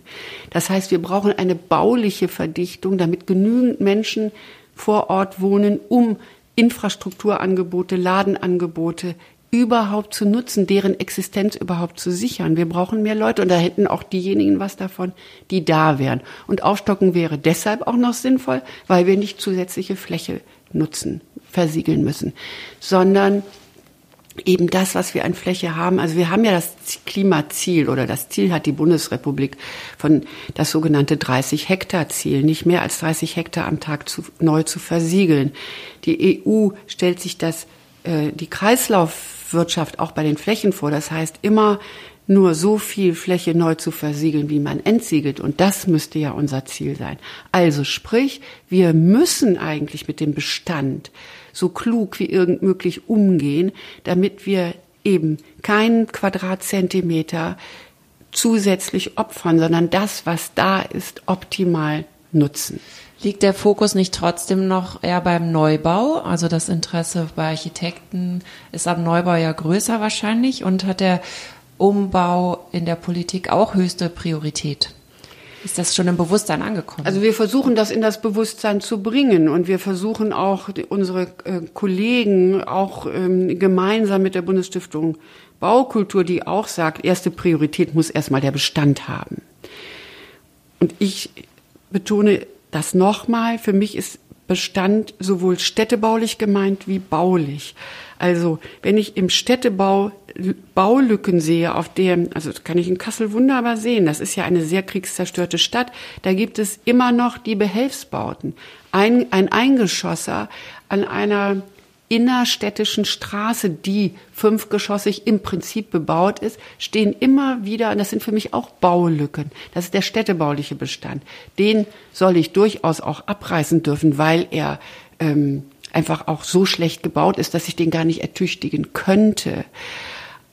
Und den dann neu bauen, klar. Und obendrauf was zu bauen, ist auch ein Neubau. Und natürlich wird es Neubau weitergeben. Und natürlich ist es so, und deswegen wird es ja leider so gemacht, dass Neubau einfacher ist, sehr viel einfacher organisierbar. Also wenn die Kommune ein neues Baugebiet ausweist und dieses Baugebiet einem Bauträger übergibt und der baut das in einem Rutsch, dann ist das für die Kommune muss sie einmal was ausweisen und einmal eine Baugenehmigung aussprechen. Was interessanter ist, wovon unsere Städte leben, das ist ja die Parzellenstadt. Also die Stadt, ähm, die in Einzelgrundstücke aufgebaut ist und da den Typus beispielsweise des städtischen Reihenhauses draufbaut, was nicht wo nicht ein Haus wie das andere aussieht, das wäre Neubau, wo wir ein dreigeschossiges oder vielleicht auch gestapelte Einfamilienhäuser, wo wir dieses, diesen Wunsch vieler Menschen, ein Eigentum zu haben und auch ähm, für sich zu wohnen, erfüllen könnten mit einer verdichteteren Bauweise. Aber sie muss auch individualisiert sein, also individuelles Bauen in der Verdichtung. Ich selber habe vor tausend Jahren mal ein, an einem Forschungsprojekt mitgewirkt, das genau dieses Thema hatte, individuelles Bauen verdichten, äh, in der Verdichtung. Wo sind da die Hürden? Und die Hürden liegen immer schon allein in der Organisation des Bauprozesses. Der ist schwieriger, aber er lohnt sich. Und wenn wir solche Baumaßnahmen nicht in den alten Städten gehabt hätten, man brauche sich nur in Bremen umzugucken, dann hätten wir ganz viel Verlust an baulicher Qualität. Also baulicher ähm, und es gibt eben auch in den, in den Städten noch ganz viele solcher brachen Grundstücke, die man genauso bebauen könnte. Parkplätze mit, auch wieder ein Beispiel aus Kassel, mitten in der Stadt. Ich würde sagen, ein Loch in der Stadt. Ein Parkplatz für, was weiß ich, 50 Autos. Daneben dran ist eine Tiefgarage das mal der, die, die, die Schönheit Kassels hatte genau diese, dieses Quartier ähm, vor dem Zweiten Weltkrieg begründet, weil es die barocke Oberneustadt war. Das war dicht bebaut und das steht da als, da stelle ich mir beispielsweise vor, dass man eine wieder parzellenweise ähm, vermarktet viergeschossige Häuser hinstellt, Erdgeschosszone, Stadtgeschoss, darüber Wohnen mit einem eigenen Eingang von mir aus und darüber Dachterrasse, wunderbar. Oder von mir aus auch geneigtes Dach mit eingeschnittener Loggia. Sowas, solche Potenziale. Und wir hatten als Bundesarchitektenkammer ja auch angeregt, dass die Kommunen ein Kataster der Potenziale erstellen sollten, um zu gucken, wo sind solche Flächen, die man so reaktivieren könnte für vernünftiges Bauen. Und die Bauverordnung auch vereinfachen, habe ich das richtig verstanden, ja. dass auf dem Land viel einfacher ist, als in der Stadt einen Umbau zu äh, umzusetzen? Ja, auf der Stadt, in der, in der, im, auf dem Land gibt es natürlich mehr Fläche, da ist es alles einfacher organisierbar, aber da wird es ja auch nicht besser gemacht. Also das Problem ist ja, dass auch auf dem Land nicht erstmal auf den Bestand geguckt wird, sondern es fallen ja die Kerne brach und es wird der 13b angewendet und es wird neues Baugebiet ausgewiesen. Das sollten wir eindämmen und wir sollten erstmal auf den Bestand. Das heißt ja nicht, dass wir, also natürlich, ich bin ja auch selber Architektin und natürlich ist Neubauen toll. Und es wird immer Projekte geben, ist doch klar. Es ist ja immer nicht dieses Schwarz-Weiß. Aber erstmal gucken, was kann man machen mit dem, das da ist. Da stecken Ressourcen drin und da steckt Seele drin und ähm, da stecken ähm, auch Potenziale drin für eben auch so Starter, ja, so ein Starter-Home kann das sein. Ne? Und ich habe auch gedacht, wenn keine Seele drin steckt, wie bei einer Shopping Mall, dann ist es ja interessant, dem Seele einzuhauchen. Genau. Also ein Wettbewerb über eine Shopping Mall oder die halt umzubauen in dem Sinne, wie Sie es eben ähm, gezeichnet haben, äh, wäre ja fantastisch. Eine tolle genau. Aufgabe. Wäre eine tolle Aufgabe. Und ähm, ja, vielleicht kann man sowas mal initiieren. Ähm, viele Städte stehen jetzt vor dem Thema, wir wissen alle, Kaufhof, Karstadt als großes Problem stehen genau vor dieser Thematik. Was macht man damit? Ja, und dann kann man sich eben vorstellen, man stanzt mitten rein ein großes, einen großen Innenhof und dann hat man auch die Belichtung, die man braucht und ermöglicht eben gemischte Strukturen und unten, wie gesagt, das Stadtgeschoss mit einem öffentlichkeitsbezogenen Angebot. Und andere Länder sind da klüger und weiter. Also es wird immer wieder auch ähm, ähm, Wien erwähnt mit der Wasserstadt äh, oder Seestadt Aspen. Die haben eben so angefangen. Die haben erst einmal die, den Nahverkehr hingelegt. Erstmal ihre U-Bahn-Linie er, erweitert, verlängert. Dann das Quartier schrittweise bebaut und zwar mit genau dieser Idee, Erdgeschoss ist Stadtgeschoss und Parzellenstruktur. Es muss eine Vielfalt entstehen. Es gibt nicht den einen, der einen ganzen Block in einem, in einer Sprache äh, bebauen darf als monolithischen Baukörper, sondern der Block ist aufgeteilt in unterschiedliche Parzellen, die von unterschiedlichen Eigentümern oder vielleicht sogar von einem demselben Eigentümer, aber von unterschiedlichen Architekten bebaut werden, so dass wir das, was Stadt reizvoll macht, Einheit in der Vielfalt und Vielfalt in der Einheit bekommen. Also diese, diese, also dieses aufeinander bezogen, aber doch individuell. Und das macht eben Reiz aus, das macht Attraktivität aus, das Auge hat was zu sehen. Ähm, eben diese, diese Komplexität eben auch des, des baulich-gestalterischen Angebotes. Ich habe auch gerade das Wort entdecken im Kopf gehabt. Man hat hm. dann noch was zu entdecken. Entdecken. Das Auge hat was, wo es gucken kann und auch, wo man was finden kann. Also ich meine, für, für das Gefühl, beheimatet zu sein, ist doch schön, wenn man, also ist doch wichtig, dass man sein Haus erkennt und auch beschreiben kann, ich wohne da und da und, und Merkmale benennen kann, anstatt äh, in einem, in einem Einheitsbrei, was weiß ich, mit Abzählreimen oder so sich zurechtzufinden, ja. Also, von daher, wenn, es wird auch neue Quartiere geben müssen. Wir haben ja nach wie vor das Thema des Wohnflächenzuwachses. In den großen Städten nimmt es ab. Aber überall sonst bleibt es so und es wird durch Homeoffice befördert werden, dieses Thema Mehrfläche. Ja, der eine Raum, der eben als Arbeitsraum, den man sich separieren kann, der wird wahrscheinlich mehr in den Fokus rücken. Das heißt, wir werden, ist auch immer so mein Zahlenbeispiel, in einer Stadt wie Kassel mit 200.000 Einwohnern und bei noch anhaltendem ein Quadratmeter Wohnflächenzuwachs pro Kopf der Bevölkerung bedeutet das 200 Quadratmeter, 200.000 Quadratmeter Wohnfläche müsste pro Jahr hergestellt werden, ohne dass man einen einzigen Einwohner gewinnt. Das ist doch irre. Ja, ja, das ist unvorstellbar. Hm. Aber und deswegen ist so das Thema Dichte nochmal. Also ich hatte gleich nach der, nach den ersten ähm, Schock nach, der, ähm, nach dem Shutdown, ich glaube hier im Tagesspiegel in Berlin einen Artikel gelesen, über den ich mich etwas geärgert habe. Da sprach einer davon, ein kluger Mensch, den ich eigentlich sehr schätze, der sprach davon, so jetzt, ich sag's jetzt mal salopp, so, so hat er es nicht gesagt, aber also jetzt kriegen sie endlich einen auf den Deckel, diese, ähm, diese Aufstockungsfanatiker und ähm, Verdichtungspropheten. Und da muss ich sagen, das finde ich schrecklich.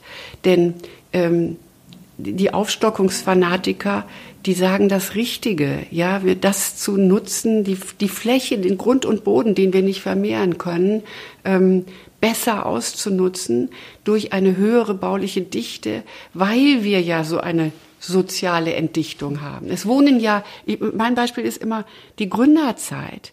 Da konnte man viermal so viel auf den Quadratmeter bauen als heute und es wurden viermal so viele Menschen dort. Ja, da hatten die Leute zehn Quadratmeter pro äh, Kopf. Heute haben sie 46. Ich wollte gerade sagen, wer ist denn eher Fanatiker? Also der, der ja. halt äh, mehr Leute auf einem. Wir können doch jetzt nicht, ne? Also ich, ich hatte jetzt neulich in der in der Süddeutschen gelesen, Laura Weißmüller, die ich auch sehr, sehr schätze, die hat äh, geschrieben, jetzt ist die Stunde der Architekten. Wir, wir Architekten und Stadtplaner müssen der Dichte ihren Schrecken nehmen. Wir müssen zeigen, dass Dichte zu Urbanität führt, dass Dichte, also die bauliche Dichte zu Qualität führt, immer gepaart mit dem Thema Grün. Ja, Genau, ja. Immer gepaart damit. Natürlich brauchen wir, wir brauchen, Sie hatten es eben schon ähm, äh, erwähnt, ähm, dass wir auch diese Rückzugsorte, ich glaube,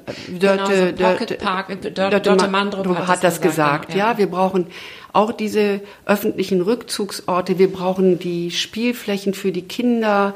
Ähm, sie sollen ja soziale Wesen werden. Deswegen dürfen sie gar nicht in ihren ähm, Wohnungen eingesperrt werden. Sie müssen ja teilen lernen. Wir brauchen also öffentliche Räume, um sich aufzuhalten, um sich zu begegnen, um auch einen Konsum unabhängigen Ort in der Stadt zu haben. Ja, und zu entdecken. Und zu entdecken. Weil das genau. ist auch in Kopenhagen. Man läuft eine sehr schöne Straße lang genau. und dann kommt da ein kleines Türchen und durch das geht man durch und plötzlich steht man auf einem wunderschönen Spielplatz mit Park und äh, das ploppt, äh, ploppt so auf. Also ja, das ja. ist wundervoll. Also das, das finde ich, das ist jetzt spürbar, seit, seitdem die, diese äh, strikten ähm, Beschränkungen aufgehoben sind, wie, das sehe ich wirklich, weil ich auch sehr viel zu Fuß gehe, das sehe ich gerade auch in der Stadt, in der ich lebe, wie die, und wir sind eine sehr grüne Stadt, wir haben einen riesen Vorteil, ähm, also auch solche Pocket Parks, solche Räume mitten in Quartieren, wie die genutzt werden. Das ist absolut toll. Da ist dann so in dem Stadtteilengarten ein wunderschöner kleiner Garten in einem ganz dichten Gründerzeitquartier. Da sitzen dann drei, vier Leute zusammen und machen ganz leise Musik. Einer spielt Geige, einer Cello.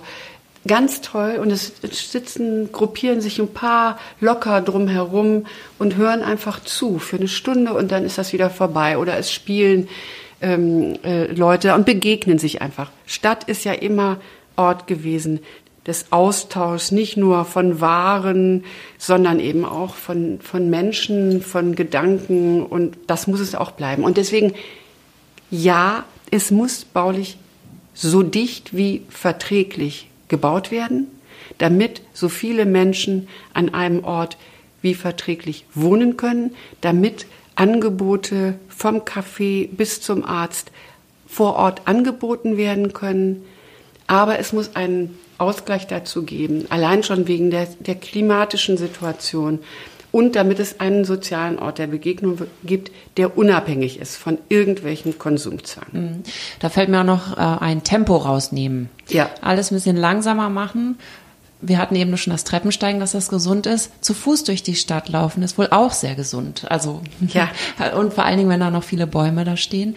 Und dann begegnet man auch mehr Menschen und man entdeckt auch mehr. Ja, da man hoffe ich natürlich, dass, also, das sieht man ja leider oder beobachtet man ja leider jetzt im Moment. Und ich hoffe, dass sich das wieder auflöst, dass man sich ja jetzt versucht, aus dem Weg zu gehen. Also, dass, äh, dass man merkt, man, man, es, es kommt jemand entgegen und beide weichen dann so aus, so dass das Loch zwischen einem größer wird. Das ist sehr schade. Ja, das Fahrrad spielt natürlich noch eine große Rolle. Wir haben ja jetzt hier in der Friedrichstraße, habe ich mir angeguckt, finde ich schrecklich, was äh, was ähm, da mit dem Städtebau wieder passiert. Da stehen jetzt rot-weiße Plastikbarken rum, die den Raum begrenzen. Es ist einfach stadtverschandelnd, was da passiert. Nichtsdestotrotz, der, Fahr der Fahrradfahrer Kopenhagen als Stichwort klar, auch Holland. Holland denkt immer drei, in drei Dimensionen für den Fußgänger, für den Fahrer, Fahrer und für das Auto. Ähm, das tun wir leider viel zu wenig. Mit dem E-Bike äh, gibt es ja wirklich große Chancen, das Fahrrad sehr viel stärker zu verbreiten, auch in Städten wie Kassel, wo es hügelig ist, kann man plötzlich das Fahrrad als ganz normales Verkehrsmittel benutzen. Gleichwohl sage ich da auch immer, das stelle ich jedenfalls fest. Ich bin selber, fahre auch Fahrrad, weil ich mir auch so ein E-Bike äh, gekauft habe, um diese Kasseler Berge zu bewältigen. Aber ich erlebe eben leider ganz oft, und das ist ganz anders in Holland, dass die Fahrradfahrer Kamikaze-Fahrer sind. Wir haben ganz viele solcher Fahrradfahrer, die die stärkeren sind als die Fußgänger und diese Stärke genauso wie der Autofahrer stärker ist als der Fahrradfahrer, die auch immer ausnutzt, so sehe ich leider ein solches Verhalten bei uns auch, die gnadenlos brettern, einen wegklingeln und da muss ich sagen, auch da, wenn ich bin, wir haben letztes Jahr in in Kassel. Wir haben da so ein kleines Kasseler Architekturzentrum, Katz im Kuba. Und das Katz im Kuba hat äh, in der großen Dokumentehalle die Ausstellung übernommen äh, vom Deutschen Architekturmuseum Fahrrad um eben das Fahrradfahren, also Fahrrad, die Wiederentdeckung der Stadt, so hieß diese tolle Ausstellung. Die haben wir super präsentiert und hatten äh, auch tolle Vorträge dazu absoluter Unterstützer, weil es ja eben einfach ein, ein umweltfreundliches Verkehrsmittel ist. Aber die Benutzer sollten bitte auch menschenfreundlich das, damit umgehen, damit es insgesamt, damit wir es mit noch größerem ähm, ja, äh, Herzen sozusagen noch mit noch größerem Nachdruck unterstützen können. Also dieses verträgliche Miteinander, ja, was auch immer Jan Gehl gesagt hat, also diese, diese Stadt, die für alle da ist. Da müssen sich auch alle so verhalten, dass alle da miteinander auskommen. Und da kann nicht einer dann da so durchbrettern. Ne? Ja, das stimmt. Da wären wir auch wieder beim, bei der Rücksichtnahme ja, genau. aufeinander. Genau. Mhm. Faszinierend finde ich nur aber auch, wenn man sich selber beobachtet. Ich habe schon lange kein eigenes Auto mehr und wenn ich mich in ein Auto setze, verwandle ich mich auch so ein bisschen. Also plötzlich finde ich die Radfahrer auch eher störend und ja, ja, ist jeder erschreckend. Ist, ja, genau. Jeder ist immer genau der, der er im Moment ist. Das ist so, ja. Das ist offenbar gehört das zum menschlichen ja. Sein dazu. Aber gleichwohl kann man ja doch versuchen, ähm, sich da vernünftiger und da sagen wir mal auch so haben sich auch die haben sich auch die Kommunen äh, geändert. Also wenn ich mir vorstelle, vor 30 Jahren hatte man in Kassel mal den Versuch unternommen, bestimmte äh, Stadtteile, Quartiere in 30 in Tempo 30 Zonen umzuwandeln. Darüber ist eine ganze Stadtregierung äh, gekippt worden, weil die Proteste so irrsinnig waren. Und heute hat sich das Bild total gewandelt. Da fordern jetzt die Anwohner bereits, dass Tempo 30 Zonen eingerichtet werden. Und da sieht man ja schon, es ist natürlich ein, ein Wandel im Bewusstsein da. Es ist halt alles sehr schwerfällig und ordnungspolitisch, das hatten Sie eingangs gesagt, ist das meiner Ansicht nach überhaupt nicht zu machen. Es muss von unten kommen. Ja, es muss, ja. also es muss verstanden werden. Natürlich die Letz-, den letzten Rest, den muss man von mir aus dann ordnungspolitisch mitnehmen. Aber es muss verstanden werden, dass das, dass vielleicht der, der ein bisschen Verzicht ähm, bei dem einen ähm, in, in dem einen oder anderen Bereich zu einem Vorteil letztendlich für einen selbst dann auch wird. Das sage ich übrigens auch bei der Gestaltung. Ich bin ein absoluter Befürworter ähm, sehr viel striktere Vorgaben zu machen für Gestaltung. Wir haben den Artikel 14 des Grundgesetzes und da wird für meine Begriffe viel zu sehr der äh, Absatz 1 in den Fokus genommen, dass das Eigentum jegliche Freiheit erlaubt. Und ich poche immer auf dem Absatz 2, der sagt, ähm, das Eigentum verpflichtet und muss immer auch dem Gemeinwohl dienen. Und deswegen bin ich auch dafür, dass die Gestaltung jedes einzelnen Hauses darauf Rücksicht zu nehmen hat. Denn jedes einzelne Haus, auch wenn es ein Einfamilienhaus ist, prägt den öffentlichen Raum. Das ist die dritte Dimension für den öffentlichen Raum. Nicht eigentumsrechtlich gedacht, sondern wahrnehmungsmäßig gedacht. Und deswegen finde ich, wir sollten da sehr viel strenger werden. Und auch da sage ich mir, ähm, wenn da vielleicht ein Bauherr, bleiben wir noch mal bei meinem meiner Vorstellung, dass ich diese Parzellenbebauung gerne sehr viel stärker wieder in den Fokus rücken würde, dieses drei, vier, fünfgeschossige Stadthaus, ähm, dass da sein, jeder sein, seine individuellen Gestaltungsideen äh, durchaus verwirklichen sollen dürfte, aber in Rücksichtnahme auf das, was dann in der Nachbarschaft passiert. Also in irgendeiner Form eine Gestaltungssatzung. Und ich ähm, denke, wenn man in die ähm, in den Städtebau zurückguckt, sind die Quartiere, die heute so in sich stimmig wirken, die sind genau so entstanden. Die sind eben nicht so entstanden, dass jeder machen konnte, was er wollte. Sondern auch da diese Rücksichtnahme, die dann letztendlich, wenn ich dann vielleicht doch auf meine blauen Dachziegel verzichten muss, habe ich aber letztendlich viel mehr davon, weil ich in einem insgesamt schönen Quartier wohne. Ja, das ist ja auch ein gutes Stichwort für baukulturelle Bildung. Wenn ja. das so allgemein mehr verbreitet würde und vielleicht auch in den Schulen unterrichtet würde, dann gäbe es da auch mehr Verständnis für. Genau. Dann würde man vielleicht auf die blauen Dachziegel gar nicht erst kommen. Ich hatte auch noch den Gedanken, es gibt immer mehr Menschen, die Spielstraßen temporär errichten. Also es ist dann auch alles genehmigt und so weiter. Das finde ich ist auch eine total schöne Initiative, weil dann ist das einfach so und alle sitzen auf der mitten auf der Straße mit Vergnügen. Also das sind da da merkt man das auch. Die Leute wollen den Stadtraum auch anders besetzen und wollen ihn zurückhaben, haben auch genug davon. Mhm. Und ähm, das erlebe ich in Friedrichshain gerade zum Beispiel ganz viel. Ich glaube, das ist bestimmt in der ganzen Stadt so. Mhm. Ja, da gibt es ja auch ganz äh, schöne Projekte schon schon auch von Künstlern initiiert, die eben auch mal eine ähm, Parkplatzsituation mit ähm, ja, Kunstrasen überzogen haben und da Tische und, und, und äh, Stühle hingestellt und Spielmöglichkeiten, dass man als, auch als Laie erkennen kann, was könnte alles sein an qualitätvollem gemeinsamen Stadtraum, wenn ähm, eben diese Dominanz auch dieses Autos, was uns eben diese vielen, vielen Flächen wegnimmt, zurückgedrängt würde. In unserer Ausstellung, die wir da gemacht hatten, von DAM übernommen hatten, im Fahrrad, haben wir auch einige solcher ähm, zusätzlichen ähm, Beispiele gezeigt und da waren auch alle begeistert. Und darüber kann man natürlich auch zeigen, was sich was für Potenziale überall stecken. Und da sind natürlich die Planer, das kann ähm, von unten, sagen wir mal, jetzt nicht despektierlich gemeint, sondern direkt aus, aus den Bedürfnissen der Anwohner kommen. Aber es kann natürlich auch angeregt werden durch Planung. Und da sind natürlich auch die Kommunen gefordert. Die müssen, sind natürlich alle hm, personell äh, sehr, sehr, sehr ausgedünnt. Die müssen einfach mehr und vor allen Dingen qualifiziertere Leute wiederbekommen. Die müssen Stadtplanung, Stadtentwicklung betreiben und müssen genau diese Potenziale aufdecken, um Qualität zu, zu äh, erzeugen, ja.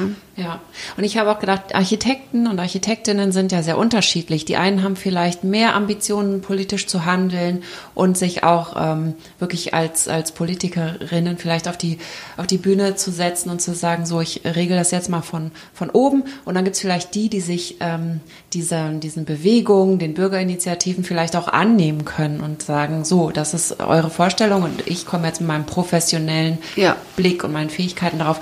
Also gibt's durchaus verschiedene Möglichkeiten Möglichkeiten für Architekten, sich da ähm, einzubringen. Ähm, es gibt den Satz von Ihnen, wir brauchen Kuration der Innenstädte. Ja, also ich hatte ja eben schon erwähnt, dass für mich das Erdges die Erdgeschosszone eine besondere Rolle einnimmt. Und ähm, damit das funktioniert, muss sich was in Bezug auf Mietenstrukturen ändern aber eben auch jemand, der sich drum kümmert. Das ist natürlich erstmal per se haben die meisten Städte, die größeren Städte ja so jemanden, eine Stadtbaurätin, einen Stadtbaurat. Der könnte das per se sein. Es können, es es ist aber auch vorstellbar, dass das zum Beispiel jemand ist, den man gesondert mit einer solchen Aufgabe betraut, der dann auch versucht, alle Interessen erstmal aufzunehmen, zu bündeln, vielleicht auszugleichen und zu gucken, wie man die unter einen Hut bekommt.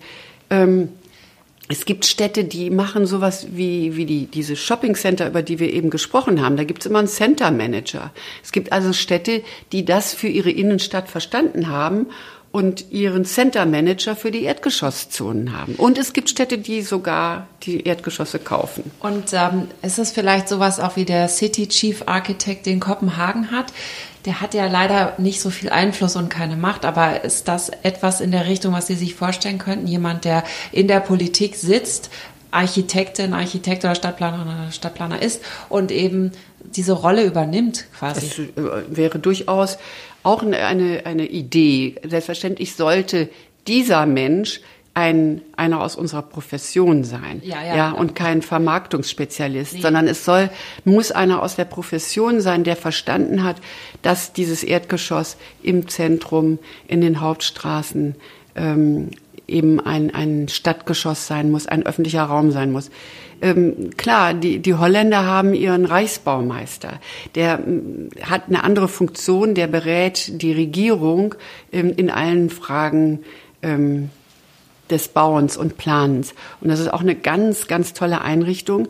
Das ist immer, es ist auch ein Ehrenamt und das ist immer jemand, der aus dem aktiven Berufsleben kommt, für eine gewisse Zeit da hineingewählt wird. Das ist eine große, große Auszeichnung. Das muss man natürlich hinbekommen mit seinem Büro, dass man das alles organisiert bekommt, weil man das Büro ja weiter äh, betreiben muss auch.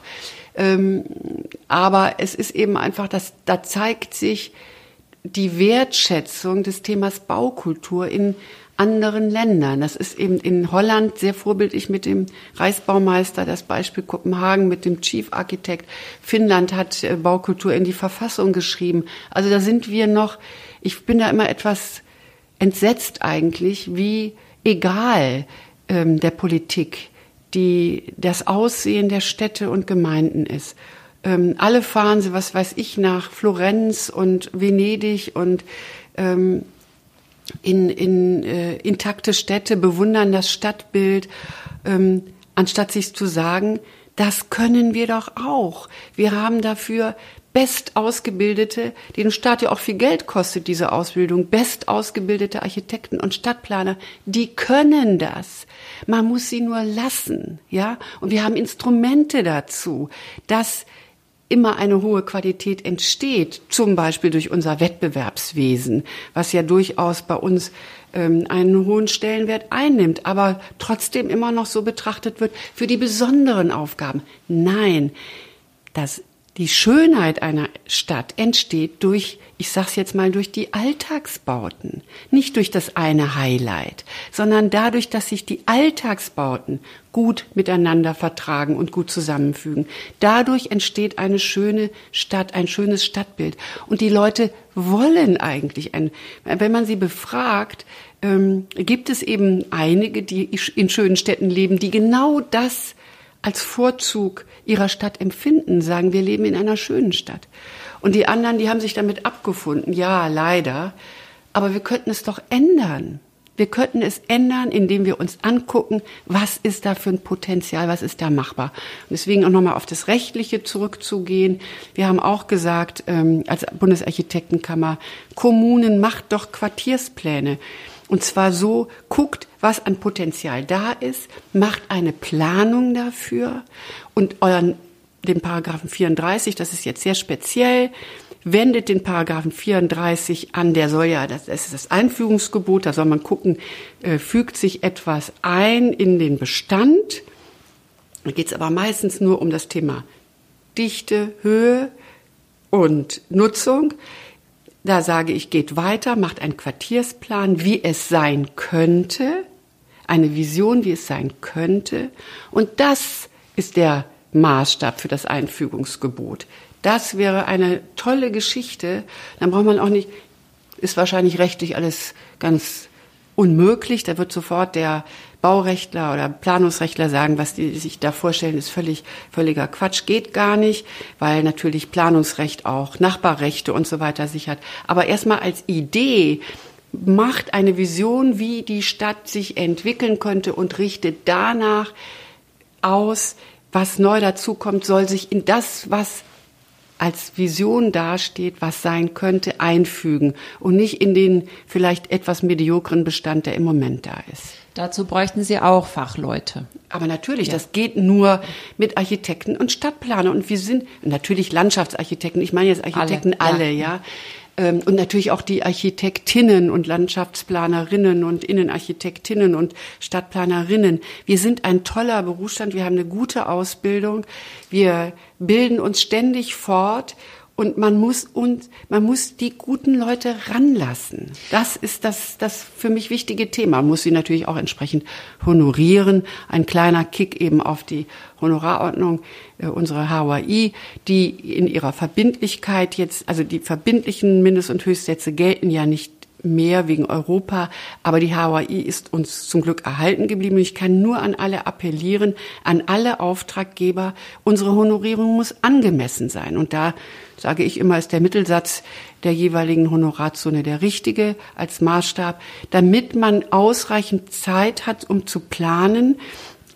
Denn gute Planung, ja, die zahlt sich aus. Es geht so weit, dass ich sagen würde, ein guter Planer kann sich fast amortisieren, ja, weil er eben einfach ähm, Fehler vermeidet, vielleicht mit weniger Quadratmetern eine bessere, besser genutztes Haus entwirft als jemand, der es nicht kann. Und deswegen Wettbewerbe so viel wie möglich, kleine, leichtgängige, schnelle, ähm, auch mit einer vernünftigen Honorierung. Darüber müssten wir auf jeden Fall auch noch mal ein bisschen mehr nachdenken, ähm, die eben dem, dem Bauherrn und beim Wettbewerb ist der Vorteil auch noch, dass auch immer sozusagen die Allgemeinheit mit am Tisch sitzt, weil immer in der Jury auch Politik vertreten ist und Bürgervertreter vertreten sind, ähm, die ermöglicht Bauherren und Öffentlichkeit das bestmögliche Produkt in Vergleich verschiedener Projekte auszuwählen. Deswegen ist es einfach ein gutes Instrument. Aber wir haben auch noch viele andere Instrumente, die das ermöglichen. Also es muss nicht alles mit Wettbewerb entschieden werden. Aber wir haben Instrumente, wir haben toll ausgebildete Leute. Ähm, und da kann ich immer nur appellieren, bitte Politik, also Kommunalpolitik vor allem, denn die Planungshoheit verfassungsrechtlich liegt bei den Kommunen die sind diejenigen, und es gibt kluge Kommunen, die haben ihre, ihre Gemeinden, ihre Städte total auf, ja, sie haben das erkannt und haben alles äh, äh, schon ganz viele Schritte getan, sie zu verbessern. Bessern Siegen ist so ein Beispiel, aber auch so ein kleiner Ort wie Iphofen im Fränkischen ist so ein Beispiel, die erkannt haben, was Baukultur für einen Wert darstellt, sogar einen ökonomischen. Und die kriegt man nur mit entsprechend mit den, mit den Architektinnen und den Stadtplanerinnen und auch den männlichen dazu. das ist sehr schön. Ich würde gerne zum Ende kommen. Wir haben viel besprochen und wir haben mit der Krise angefangen und im Endeffekt äh, kann man jetzt auch nur natürlich mit der Krise enden, um den Bogen zu schließen. Welche Chance steckt in der Krise jetzt für uns im, mit Blick auf die Stadt? Die Chance steckt sicherlich darin, dass viele der Themen, die wir ohnehin diskutiert haben, einen Beschleuniger erfahren. Und ähm, man jetzt sehr viel schneller zum Handeln kommen sollte und kommen wird. Davon bin ich auch überzeugt. Und es stecken neue Potenziale drin. Stichwort ähm, Erschließung von Ressourcen in äh, Umlandgemeinden, ähm, ländliche Gebiete mehr einbeziehen, kleine Städte und so weiter, deren Potenziale zu nutzen. Äh, es stecken Potenziale drin, dass wahrscheinlich das Umbau der Umbaudruck größer wird, so dass wir das, was wir erreichen wollen, mehr Vielfalt in die Stadt zu bekommen, auch hineinbekommen.